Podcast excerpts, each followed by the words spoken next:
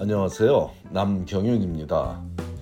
미국에서 의대 보내기 오늘은 그 728번째 시간으로 의대 진학을 중도에 포기하는 용기도 권장하냐는 질문에 대한 제 의견을 드리겠습니다. 사람 마음은 변하는 것이므로 상황에 따라 어떤 결정을 내리더라도 그 결정이 비난을 받아서는 안 된다고 믿고 있습니다. 하지만 어떤 목표를 정할 때도 신중한 과정을 거쳐 내려야 하듯 그 목표를 포기할 때도 신중한 과정을 거쳐 내려야 합니다. 어떤 경우에는 중도에 하는 포기가 용기 있는 결정이라고 칭찬을 받을 수 있지만 어떤 경우에는 나약한 마음으로 도망을 치는 것이라는 비난을 받을 수도 있기 때문이죠. 특히 미국 의대 진학을 목표로 삼은 학생들 중에는 포기하는 경우가 많다 보니 과연 중도의 의대 진학을 포기하고도 용기 있는 결정이라고 스스로 인정할 수 있을 만한 경우가 어떤 경우일지 고민해 볼 기준을 제공하고자 합니다. 의대 진학을 준비한 학생이 중도에 포기하게 되는 가장 많은 경우는 재정적인 이유로 보입니다. 물론 다른 이유들도 많이 있습니다만 재정적인 이유로 포기하는 포기한다고 설명하는 경우를 가장 많이 봤습니다. 대학을 졸업한 지 벌써 몇 년이나 지났는데 아직도 입시를 준비하느냐고 제대로 된 돈벌이를 못하고 부모님의 도움을 받으며 지내야 하는 현실이 부담스러워서 중도에 포기했다고 말하는 경우가 한인 사회에서 가장 많이 듣는 포기의 이유입니다. 매우 현실적인 이유로 들릴 수 있지만 제게는 그리 설득력 있게 들리지 않고 부모님이 도와주던 시절에 똑바로 정신을 차리고 제대로 준비하지 못한 뒤늦은 후회로 들리고 있습니다. 사람마다 능력이 다르므로 누군가는 3년의 준비 기간이 필요하고 누군가는 10년의 준비 기간이 필요할 수는 있지만 자신의 능력이 어느 정도인지 대학을 졸업한 학생이라면 스스로 잘 알고 있는 것이 정상이라고 봅니다. 자신의 능력을 바탕으로 그에 어울리는 타임라인을 설정하는 그 정도 능력도 없는 학생이라면 어차피 의대에 진학하기는 어려운 학생일 확률이 매우 높으므로 그런 학생이 의대 진학을 포기하는 현상은 중도 포기가 아니고 잘못된 목표 설정이 옳은 표현이 되겠습니다. 부모님의 경제력이 뛰어난 가정인데 부모님께 죄송해서 용기 있는 결단을 내려서 포기한다는 말은 처음부터 제대로 알아보지 않고 시작을 했다는 의미이고 부모님의 경제력이 뛰어나지 않은 가정인데 부모님께 죄송해서 포기한다는 말은 자신의 능력 부족 내지는 어렵게 주어진 기회에 집중하지 못하고서 실패의 이유를 부모에게 전가시키는 못나기도 하고 못되기도 한 경우라고 보입니다. 지난 2016년 가을에 처음 만났던 한 학생은 대학을 졸업하고 멀쩡한 직장에서 3년간 경제 활동을 잘 하다가 의대 진학의 꿈을 포기하지 못하고 다시 도전해 보고 싶다는 경우였습니다.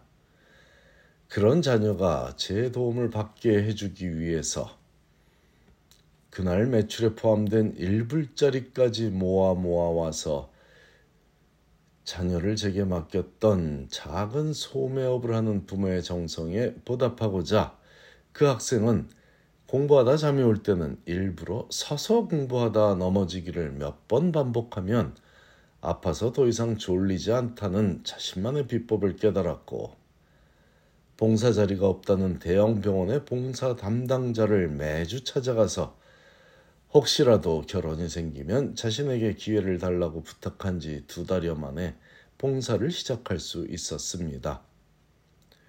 또한 장애인들을 위한 작은 시설에서 봉사할 때는 해당 장애인이 느낄 수치심을 최소화시켜주기 위해 손으로 복도에 떨어진 대변을 치우는 적극적인 대처를 했고 그 얘기는 그 시설의 봉사 담당자가 적어준 추천서에 고스란히 적혀서 인터뷰 때 그 일에 대한 얘기를 물으며 인터뷰어가 칭찬을 해준 일도 있었는데 이 모든 노력은 자신에게 어렵게 주어진 기회를 제대로 활용하여 원하는 목표를 달성하기 위한 당연한 행동이었고 최근에는 이제 2년만 있으면 레지던트도 마치고 여탄 의서로 부모의 은혜에 보답하며 살아갈 수 있어 너무 기쁘다는 근황을 보내왔더군요.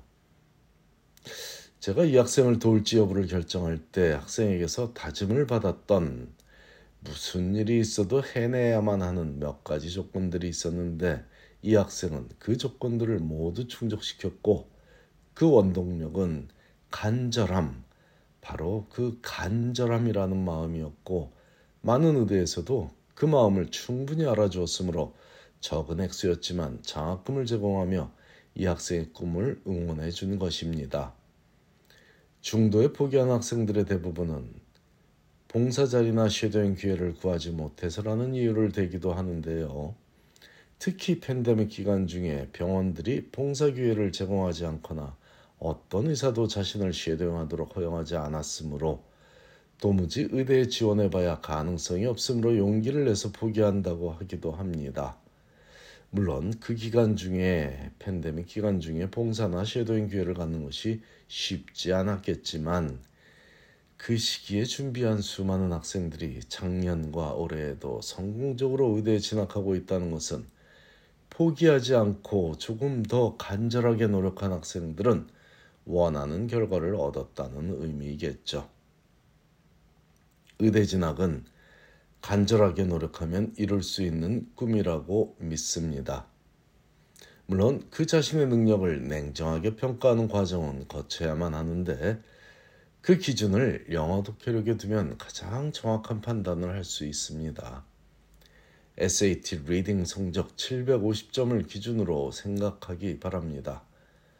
고교 시절에 그 성적에 못 미쳤다면 대학에 와서 남들이 안 보는 곳에서 SAT reading 책을 공부해서라도 750 수준으로 올리는 노력을 하면 됩니다. 만일 그 성적에 도무지 도무지 도달하지 못하는 학생이라면 근처에도 가지 못하는 학생이라면 의대 진학이 어울리지 않는 인생 진로일 수도 있습니다.